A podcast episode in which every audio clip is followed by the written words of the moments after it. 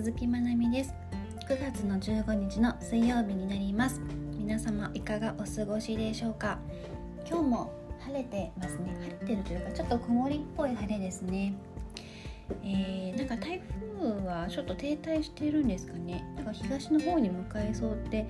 いう天気予報だったんですけど、まだ来なさそうですね。今後のちょっと進路が気になるなっていう感じなんですけれどもね、あの今週末さんれんきゅうがあるのでそこに被らないといいなと思いながらちょっと天気予報をじっと見ていた、えー、形になります。皆さんさんれんきゅうはどっかお出かけ予定とかありますかね。ね、あのせっかくなのでね、秋晴れで、ね、さんれんきゅう過ごしたいなというふうに思っています。では今日も配信の方始めていきます。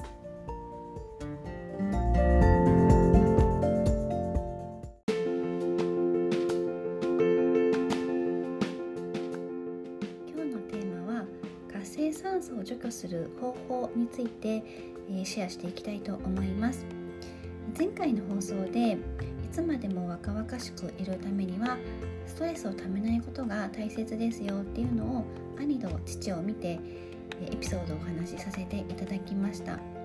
で、なんでかっていうとストレスがたまると老化の原因となる活性酸素があの大量に出てきてしまうから、えー、極力ストレスをためないようにしましょうねということをお伝えさせていただきました。えー、とはいええーまあ、ストレスって絶対に感じちゃいますよね。なので、まあ、全くねゼロにするっていうのは難しいので、まあ、ストレスが出てきてしまったらそれとうまく付き合っていくっていうことも、えー、大切かなと思いますし、あとはあの実際活性酸素自体はストレス以外にも食事とか激しい運動、えー、喫煙、紫外線、あと添加物とか過度のアルコールとか普通にあの生活習慣の乱れとかでやっぱり増えやすくなってきてしまうので、え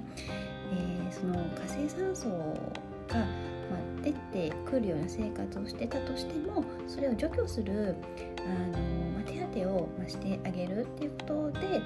少しでも減らしていくことができます。なので今日はちょっとその方法についてねお話ししたいと思います。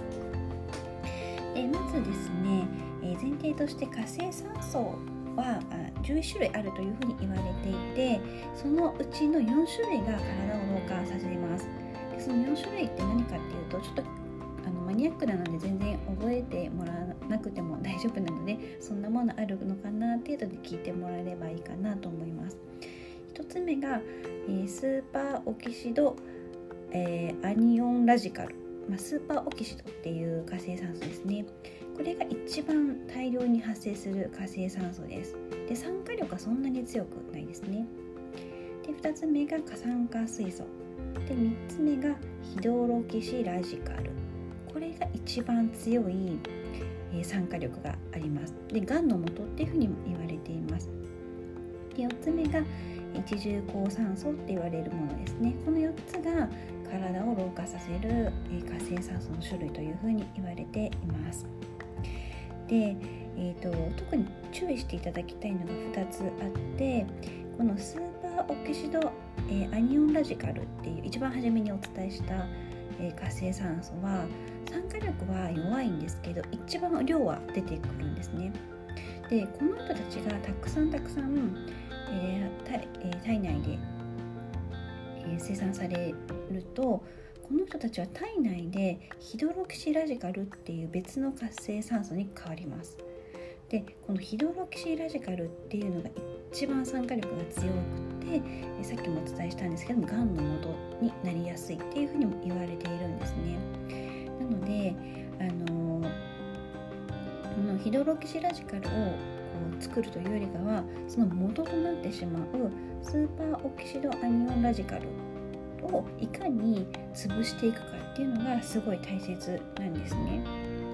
そうで、あの活性酸素出てきちゃうと、それが糖とかタンパク質と結びついて体がどんどん錆びていって血管とか骨とか肌の老化をどんどん 進,、ま、進めていってしまうのでやっぱりどうしてもあの老けていってしまったりとか衰えやす衰えを感じやすくなってしまいます。なのでここの発生させてしまったものを除去するっていうことがぱり意識的にやっていく必要があるのかなというふうに思います。じゃあこの発生してしまった活性酸素をどうやって除去していくかっていう今日の大事なところなんですけども、えー、とまずはですね、今日から始められることとしては対策ですねとして、えー、食事面で今日お伝えしたいと思います。で、対策としてはビタミン A スを取りましょうというのが大きなポイントです。ビタミン A ス、ビタミン A、C、E ですね、このみっつを取っていくことがこの活性酸素を除去するための一つの手段になります。で、えっと細胞のお話なんですけれども、活性酸素が、まあ、細胞がありますよね。で、細胞の周りには細胞膜っていう、まあ、あの脂肪で脂肪膜があります。で、その中に、まあ、核とかがあるんですけども、そこの細胞の中で、えー、例えばストレスが溜まってしまったりとか、紫外線とか添加物とかアルコールとかを過度にとってしまうと、その細胞膜の中で活性酸素が発生していくんですね。で、スーパーオキシドが大量に発生されて、それが変換されてヒドロキシラジカルっていう強力な酸化力のある活性酸素に変換されて、どんどん、ね、細胞を錆びつかせていって体を老化させていきます。で、このスーパーオキシドとヒドロキシラジカルっていうのを除去したいんですけれども、その時必要なのが先ほどお伝えしたビタミン A ですね。で、まずひとつめのステップとしてビタミン Aが何してくれるかっていうと、このビタミン A は活性酸素に直接こう働きかけるのではなくって、活性酸素の周りには細胞膜っていうあの脂質の膜がついているので、まずそれを破ってあげる必要があるんですね。で、このビタミン A が細胞膜を破ってくれるんですよ。ヒドロキシラジカルを守っている風船みたいな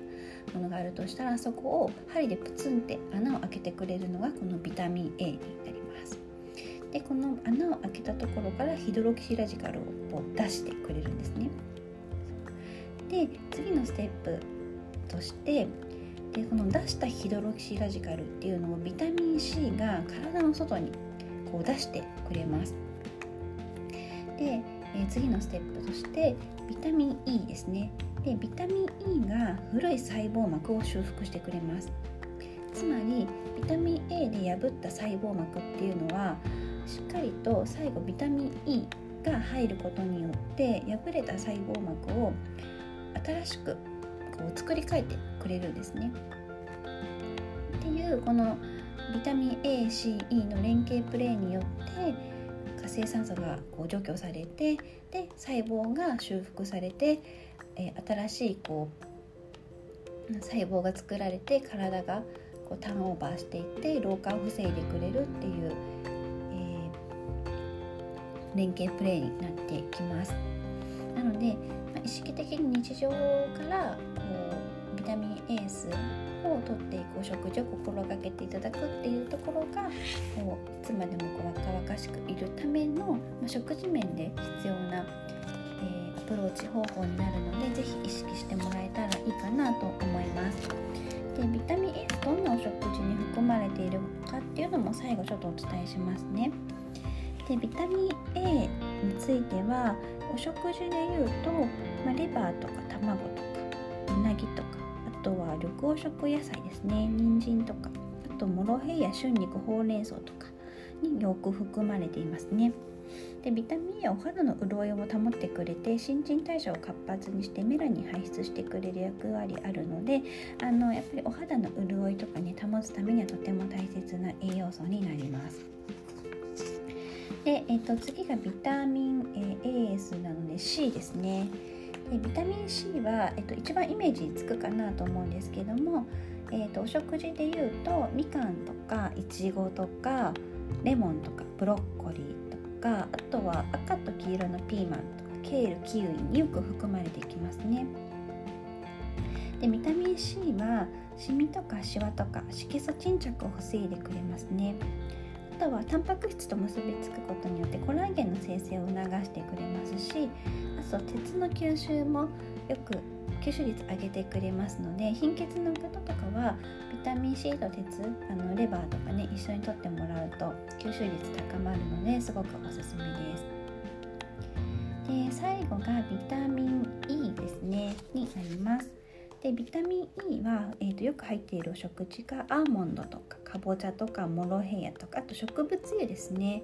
によく含まれています。で、ビタミン E はあの強い抗酸化力があってアンチエイジングしてくれるビタミンにもなります。あと血行を促進してくれたりもしますね。赤血球も保護してくれたりします。なので、あの若返りのビタミンっていうふうにも言われているので、ぜひ、ね、これも意識的に摂っていただくといいんじゃないかなと思います。はい、ちょっと今日はあのマニアックなお話になっか、なったかなと思うんですけれども、あのぜひね、元気で綺麗で若々しくいる、えー、体と心であるためにも、ぜひこのビタミンエースをあのお食事に取り入れるっていうところもね、ぜひやっていただけたらいいかなというふうに思います。はい、もし参考になったなって思う方は、ぜひあのコメント欄とかにね、書いていただけると嬉しいです。では今日はですね、このあたりで配信の方は以上にしていきたいと思います。えー、週の後半に向けてですね、これからまたお仕事皆様、えー、行かれるかなと思うんですけれども、今日も素敵な一日に、えー、なれればいいかなと思います。